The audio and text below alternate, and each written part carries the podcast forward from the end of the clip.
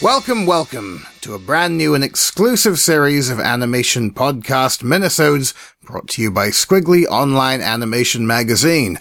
I'm Ben Mitchell, Squiggly Editor-in-Chief, and I'm delighted to be bringing you this assortment of intimate filmmaker Q&As from the animation strand of the 25th edition of Bristol's prestigious Encounters Short Film Festival, which just wrapped up a few days ago. It was an amazing week of events and screenings. I'm a little fried now, but in the best possible way for those of you who were in attendance.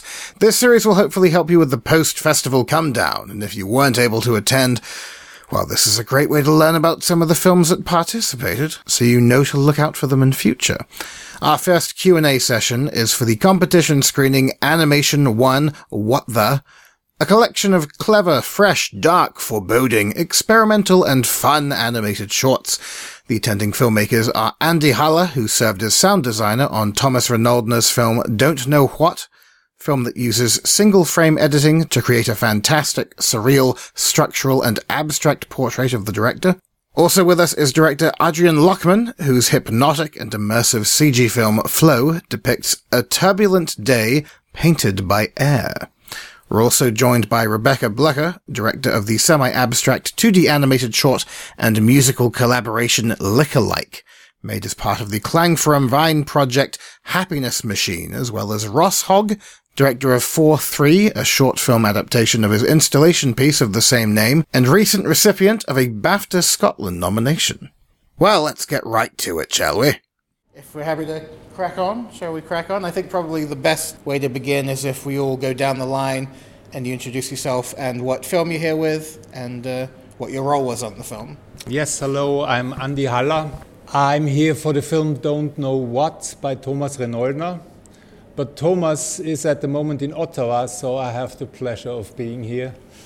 And usually I did music for his films, but ironically, this time the film didn't need any music, so my role was more a technical one.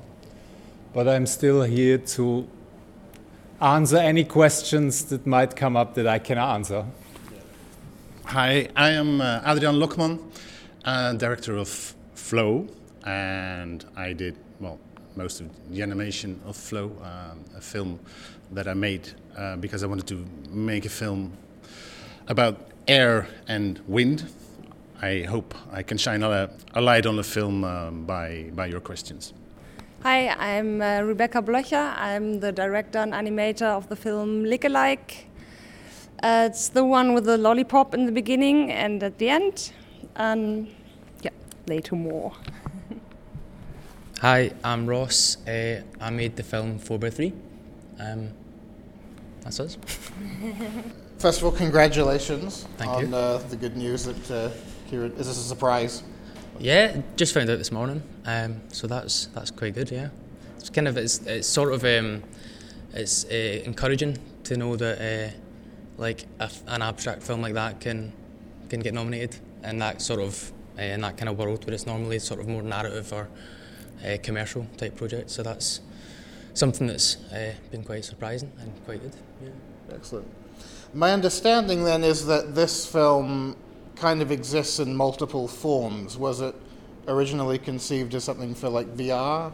Or? No, the, the, the kind of VR or 360 element of the film, uh, or version of the film, was that was like an add-on at the end. Um, the it was originally designed to be shown in physical space um, at a gallery or um, you know any kind of exhibition format. Um, that was because the the kind of idea to make the film was to try and make my work more tangible. Um, so previous films that I've made have always been sort of hands-on and kind of um, yeah like really physical kind of traditional processes. Um, and I felt like a, a, a kind of logical progression for that would be to try and bring it into a physical space um, to try and make it more immersive and maybe get rid of the distance that you can sometimes feel in a cinema by being separated from the screen. Um, so that was the idea was to make 12 films that you could physically wrap round someone in a gallery space um, and they could interact with it sort of on their own terms. Uh, but during the process of making it, it was became apparent that it could become a, a film that could be seen in the cinema and also then a VR sort of uh, or 360 version of the film was made um, just to make it as sort of immersive and overwhelming as possible because it's not confined or bound by like gravity or any real uh, restrictions. So the, the 360 versions, the scale's huge and you feel like you're sort of hovering in space. It's just a sort of black context and then these uh, projections start to come on and surround you and it feels like you're in your own sort of personal nightclub. Um, but that was a sort of total add-on to the, to the process. Absolutely, cool. Your previous work has used similar analog type techniques using film, generating visuals that way. Is there a particular kind of appeal about that process that you gravitated toward? I think I, I don't know. Like I think I've I've always liked. Um, I never went to animation school. I went to art school, um, and I studied illustration. So my work has always been kind of hands-on and kind of lo-fi analog. Um, and a lot of my previous films have been like drawn in charcoal or hand painted, or um, so I kind of when I got hold of a 60mm projector, I, I was excited by the idea that I didn't need much technology to do it. Um, and I could just be really kind of physical and immediate and make kind of intuitive marks and see, kind of just let the process dictate what happened because it's so small that you can't, you can't like, even the, the sound I should say is all scratched on film. So I've made the noises by drawing on the waveform. But again, you can't control that because it's so small. I like the idea of chance and how um, and how I, I don't necessarily have to make all the decisions because it's physically not possible. Um, and then seeing where that takes you. Um, so yeah, that, that's probably why I've, I've kind of uh, been kind of gravitating towards that. Um, but I think it's also, I think this film in particular, like the reason for making that was because I'd done one previous or I'd experimented a little bit and messed about with 16mm film before. Um, but obviously it's so small that you get frustrated by the kind of restraints. You can't do a huge amount. So it was like, what if I add more? what if I make 12 films and try and time them so that they can they can respond to each other and you essentially make a canvas 12 times as big. Um, which sounds like a good idea in practice, but it's really stupid because you, you spend 12 times as long making the film. but yeah, I don't know if I answered any of that. Oh yeah, I well, we all saw the um, the sort of short film version of it then today. Are there any kind of concessions to watching it in this format? I know. Do you feel it works as well as a kind of film on one screen? I think it. I think it's still. I think as long as it sounds loud, I think it still works. Um, it still has a, a, feeling of like, I don't know. There's still an excitement or a, like you still get attached to the rhythm. I think, but but I think it does translate better when you're like that's the feedback I've had so far is people using the, the 360 version or or I think they, they feel like it's more immersive or more that you can than you can possibly get in a in a cinema. So I think the the gravitation's been people have generally liked that better, but I I've kind of I'm into both. I've, I think the cinema version you can. The thing with the 360 one is that I have no control of what people are looking at, so they, they choose. And the cinema one, at least I can sort of slightly. I've only done two camera moves in it, but at least I can slightly direct or design the experience a bit more rather than having the viewer in total charge. Um, but yeah, I think I, I, think generally I think it probably works a little bit better in 360. But yeah. When you're in the 360 kind of space, does the sound change depending on where you're looking? No. No. no, uh, I couldn't afford.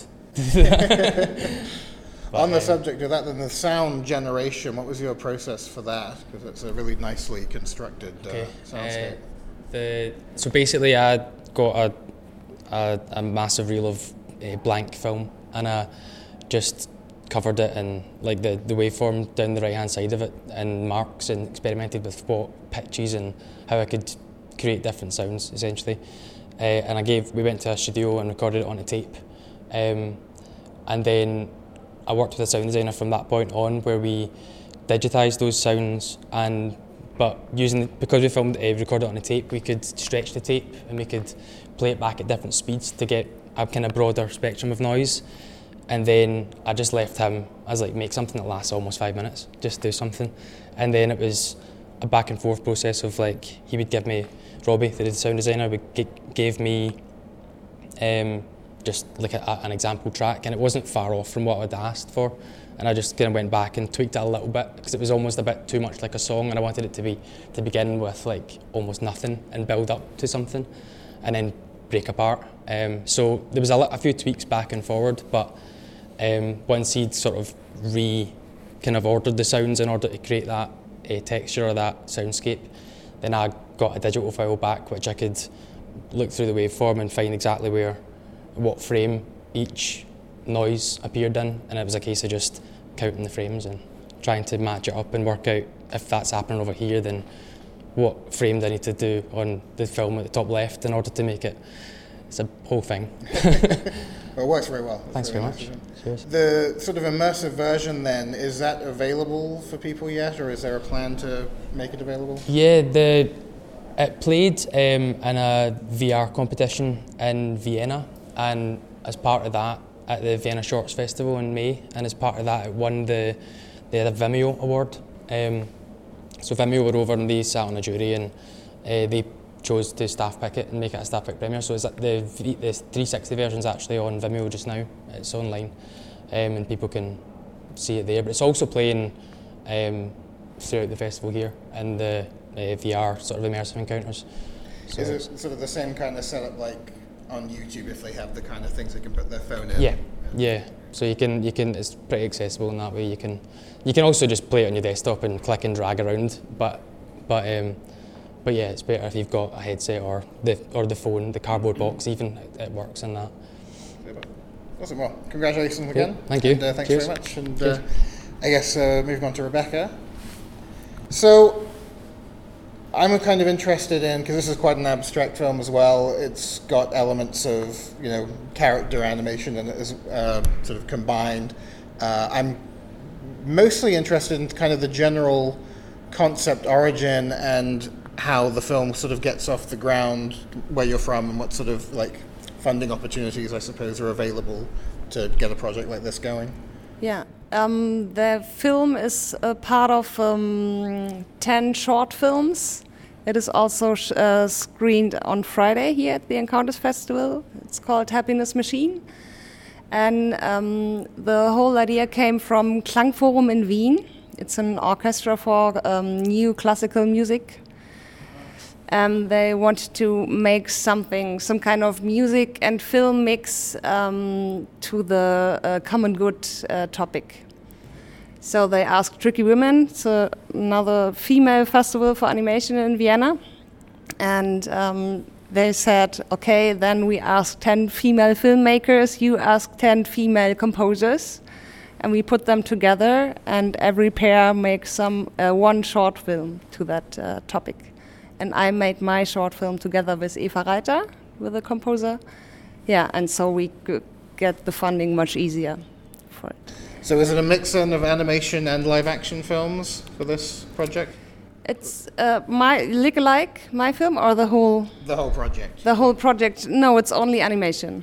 Yeah, it's one. Uh, a lot of abstract animation films, one documentary, and um, yeah, a few more storytelling films too.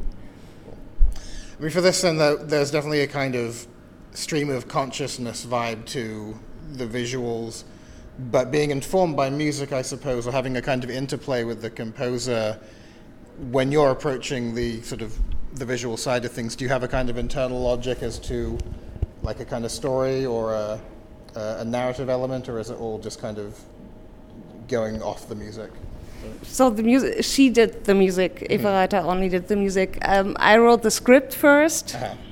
and um, then I yeah I I work very intuitive so I'm not that rational person and I also had that concept that I um, made photographs of plants of real plants that grew and then they got eaten by snails and I don't know and I had to work with it and I also had it um, that I drew uh, blind drawings, that I only see my model, but I don't see what I really draw. And I made animation of this. So, for example, with the lollipop, um, there's a focus on the tongue, and it's really good and fluent. And um, on the outside, it's really like I don't know the word for it, yeah. like Sort of, um, it's a bit calamitous. yeah, Yeah. something like that. Right, and um, then uh, Evan uh, knew the script, and then we worked scene by scene. So I sent her one scene, she made the music, and sometimes it was like, I mean, music has a very big uh, influence on the pictures and the film. So sometimes I had to change a bit something because, for example, it was. I thought it was a funny scene, and then she made some real different kind of music on it, and everything changed. Yeah. Just sort of going back to something you just said, then, so were the, the characters, you were life drawing but not looking at the pages you were drawing? Is Yeah? Oh, That's right. a great idea. That's a really, it's a, I, makes a lot of sense picturing how they look, the kind of dimensionality of the characters. Yeah. Um, yeah, that's a really nice effect. Um, I love it too. Yeah. the uh, the opening sequence is quite distinct, like kind of compared to the rest of the film. yeah. Where did that come from? I guess. I I wanted to make some kind of commercial in the beginning, like it's the different world, or or not not the different world, but yeah, that kind of advertisement world. That was the beginning, like a yeah, like that before the uh, main movie comes, and then I um, chose that kind of product, that lick, that a lollipop, and that's where the name come from too. So this project, then, on the whole, I gather then, if you're screening in this category, another one screening in another category, they're all being kind of sent out into the world separately. Are there any sort of like exhibitions or special screenings that kind of group all of the films together? Yes, uh, with the live orchestra, they make a music film live orchestra tour. Um, there are a few dates. So it was in, in Hamburg, my hometown, hometown in the Elbphilharmonie in May, I guess, and in Vienna in that, how's it called? The, the really big concert uh, house. Yes, right. It's just concertos. and yeah, there are more dates with the live orchestra and the films on a big screen. Oh, super. Yeah. Fantastic. Well, well done. And uh, it's a great film.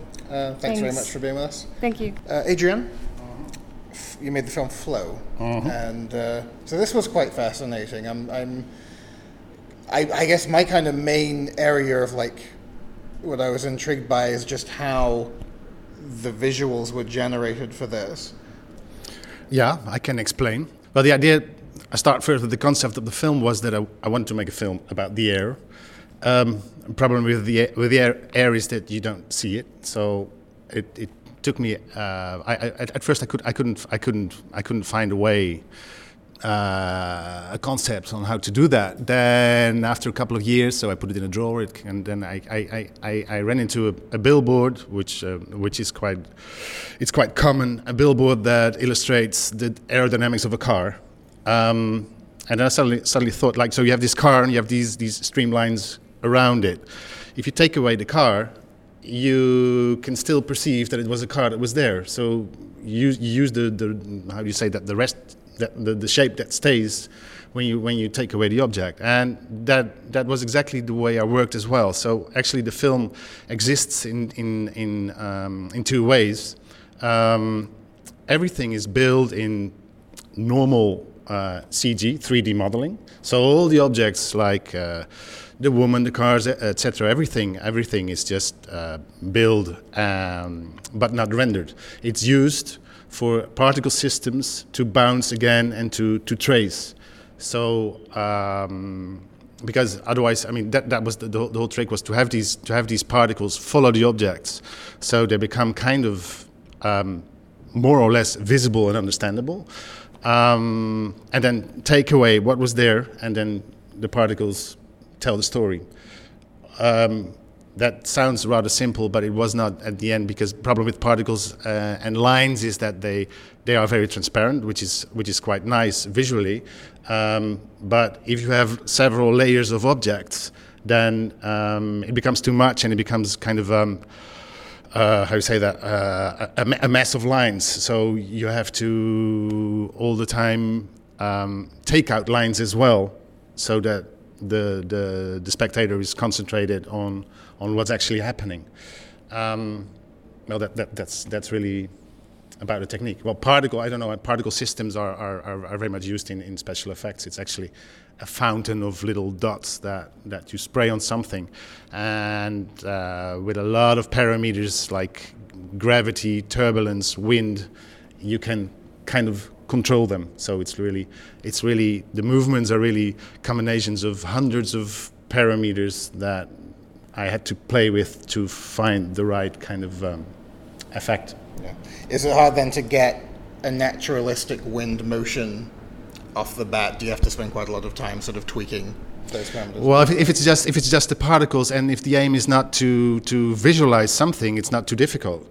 But if you really want them to go around an object, I mean, like if it's a ball, that's that's okay. It's like easy. But if it's a face, it becomes much more difficult because the particles like they don't trace that exact. So I, I had to, of course, I had to cheat. I, I, cheated a lot. It's not like it's not like physically or scientifically correct, but it, it gives the idea more or less. It's, um, artistic license. Artistic yeah. license, yeah. Yeah.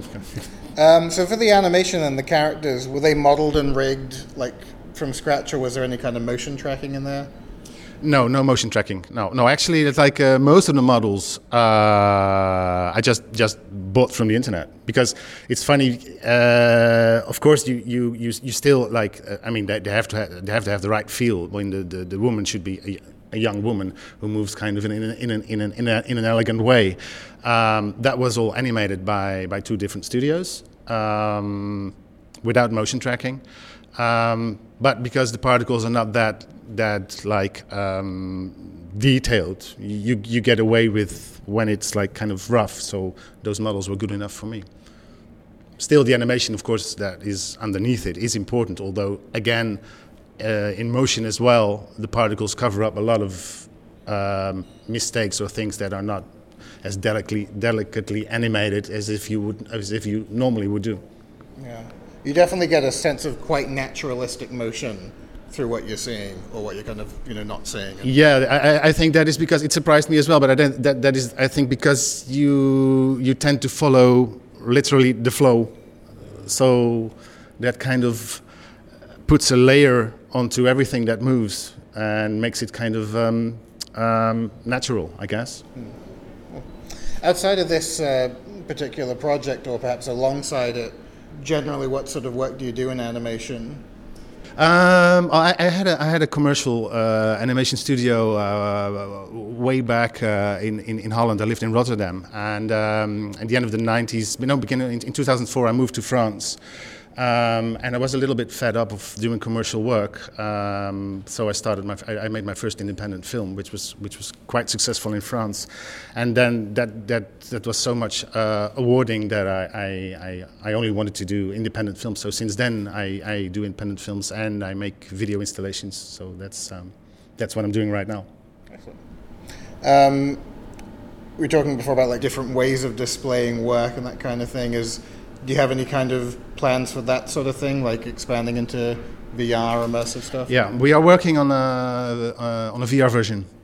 Yeah, we are in the development phase of that. But what's the the, the great um, uh, challenge there is not to make a one-to-one um, translation of the film to VR so just just like rendering the 360 degrees and that's it. Uh, we want to go into a more interactive, real-time rendered way so that you can really have you feel the wind and you can steer yourself through the flow of air. Um, that also means that the scenario, for at least a part of it, has to be rewritten. So that's that's in the, the phase we're in right now. Excellent. Cool. Thank you very much. You're welcome. And, uh, congratulations. Thank you. Um, Andy. Yes. Excellent. Um, I guess to start with, if you could tell us a bit about the work you do and how you know Thomas and um, how you kind of came together to work on this film. Uh, okay, we've known each other since the, the, the late 80s or something. We met in Innsbruck where there was still the possibility for counterculture in big student centers, which doesn't exist that much anymore. and we met like we, we did music together we had one big band where we had for example a, a moped on stage as a sound source and a lot of brass and, and and stuff like that that's really long ago And then he started getting into animation film, and I started getting into music. So I did music for his films mostly. And I myself uh, have, have done a lot of other film music and have done films myself, feature film as well. But no animation film so far.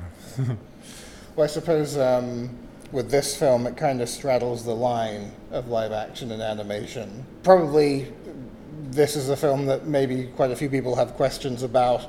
Like if Thomas was here, they might want to kind of give him a bit of a grilling. But from you know working with him on it, what was your sense about what his intent was with it? Because in the film he just says, "I don't know what I'm doing," but did he know what he was doing? Of course. I mean that he, he he's always playing with the seriousness of art and the playfulness of it. And he always likes to go to the to the border where those things don't quite are clear anymore. Because if if sometimes I get the impression if somebody says avant-garde it's a very strict and narrow thing. It's not being open for whatever happens or experimenting. It's, it's a genre. And he breaks that. And that's, that's what I like about it as well. If you could just quickly remind me so you didn't compose music for this film, you're here representing it, but were you involved production wise in any capacity? Yes, he, he showed me an early edit and we talked about how to bring rhythm into it. And I even wrote down rhythms for him in frame uh, rhythm. So, uh, how many frames are repeated in what pattern. So, I just sent him a few patterns. He asked me for it. But then he did it himself anyway. and this was the best thing to do because the sound and, and each, each single frame has its sound and that's how how it how how the rhythms uh, happen. And this is always a combination of uh, of visuals and sound, so it, it's very organic. And uh, he he went with both. He went with the sound and the visual, and there was no need for a pattern from outside. And we planned to have a music at the end, and I tried something, but it was pretty clear. Doesn't make it better. So this time I just I just mixed the sound and and, and made it um, impactful. Like it it was a lot of technical stuff I did, but but not so much creative this time. As far as mixing the sound, then was a lot of it kind of constructed just by virtue of the editing, or did you have to actually match it like sort of frame to frame after the fact? It was more cleaning up. It's okay. all the sounds that were there. And and they they gave it already the general idea. But sometimes there were like little little dirty sounds that, that didn't help. Sometimes the, the, the this is nice. Yeah it gives it makes it more powerful. Sometimes it's just a little distraction. So i, I just like focused it more every sound that what i thought it should be to support the idea and sometimes i did have to go into the frames and sometimes it was a more general thing. Oh, excellent. Well, thank you very much. So I guess we can open it up to uh, the floor. If anyone has any questions for the filmmakers, I will gambol over with the microphone. Yes, sir. Hello. Um, this is a question for um, Flow. Uh, you talk about um, developing it in VR, mm-hmm. And in the film there was a lot of moving the camera along with the wind there's quite a lot of kind of thought put into VR. One of them is not like moving the player or the person with the headset because that can cause some real motion sickness. Is there any way you've kind of thought around that or like any um, ideas you've had? Uh, good question. Um, and that is something we have to research uh, because indeed that's something that, that, that can, can be really disturbing. Um, I think the key might be in letting the, the player or user um, move himself so that he's aware of uh, which, in, which, with, in which speed he's moving, in which direction. And that might make it easier to, um, well, to move around.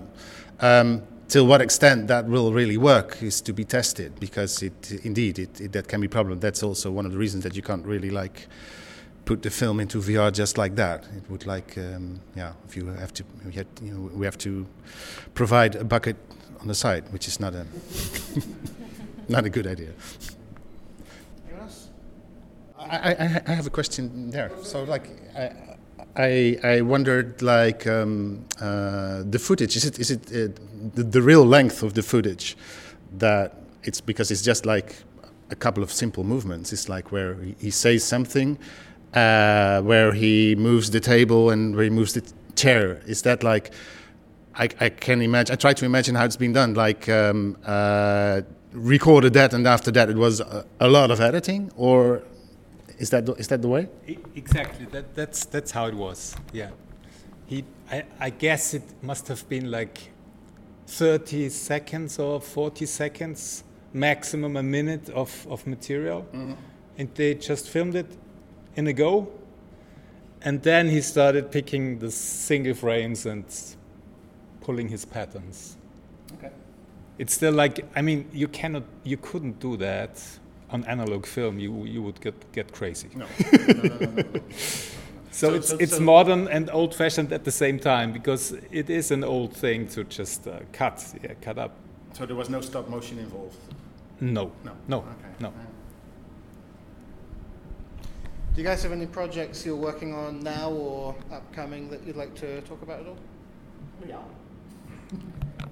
I'm right now working on a, uh, video installations because like making films takes an enormous amount of time. This film took me seven seven years, not not like full time, but it's like um, I mean from from from the concept to financing financing to really making it. And um, I, I, I, really like to go into something that I can do a little bit faster. So I'm um, I'm now making installations of about two by two meters that are printed in 3D on which I project animations, and um, I'm going to have my first exhibition next year. So that is like. Uh, different in a way, but at the same time, it, like it's combining, combining what I was already doing. So that is um, that's what I'm doing right now. One last shout to the audience. Yes. I have a very basic question, which is just about the resolution of the films that you each produced. Um, I'm used to working in 1920, 1080, and uh, my mind is spinning from some of the color effects that we've seen in, in the session. So could you just say something about the size of each frame and the resolution that you worked at? So my film was all hand painted and scratched on 16mm film. So the the frame size on that is less than a, by the time you've got the, the edges off, you're talking less than a centimetre, like wide. Um, but I did 12 of them, so there's a tw- like quite a um, a lot of space, I suppose, as opposed to just one. But then it was like filmed off.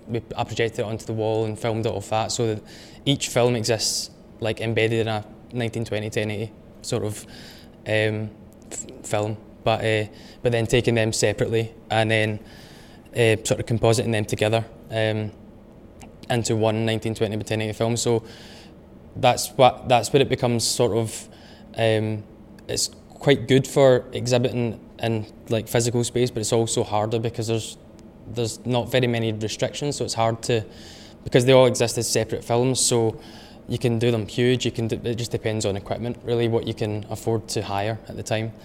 Um, but yeah, it's it's a really adaptable piece just because they all exist as individual films. Um, so you can. I've had them exhibited on a sort of 22 uh, monitor um, thing, but I just repeated some of the some of the frames, so it kind of it played sort of in one horizontal line as opposed to in a four by three grid. Um, but you can do it can be broken up and, and, re- and reordered in any kind of way. Um, but yeah, tiny tiny drawings, but 1920 by 1080 files essentially. Yeah. the drawings are in 4K that I made. Um, the pictures of the plants are I don't know much bigger, like raw and I think the smallest were the underwater photographs that I used for the cells. I think they were, I don't know, a bit smaller, but we uh, had to use 1920 um, and 1080 because we were 10 filmmakers and we had to agree on something. So. this version of Flow is in 2K, but it actually exists in um, four versions: uh, 2K, 4K, and 2K and 4K stereography. So um, that's. Um, I, I, I, haven't seen the 4K myself yet. I mean, I've all rendered it, but the problem is there are not many theaters that can show it. So um, I hope um, there, there will be one soon. It was shot on a RED One, so it's 4K. There is a 4K uh, version but I think I'm not sure. The projection is uh, 2K probably. Yes. Yeah. Yeah. yeah. Well, thanks very much again, guys, and uh, congratulations. I hope you enjoy the festival. Um, and thanks to all of you for coming. Have a great week.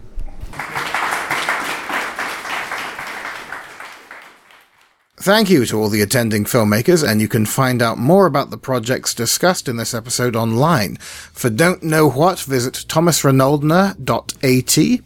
Adriaan Lokman can be found on Vimeo, as can Rebecca Blöcher and Ross Hogg. You can also see more of Ross's work at rosshogg.com. Don't forget to keep your eyes on skwigly.com for future encounters, minisodes, and coverage. You might, for example, want to check out our recent interview with Max Hattler, whose film Serial Parallels also screened in Animation 1. We're also at Skwigly on Twitter, at Skwigly Animation on Instagram, and facebook.com slash Skwigly Magazine. I'm also on Twitter at Ben L. Mitchell. I'll be back very soon with episode 2 of our Skwigly at Encounters 2019 podcast Minisode series. Until then, happy animating!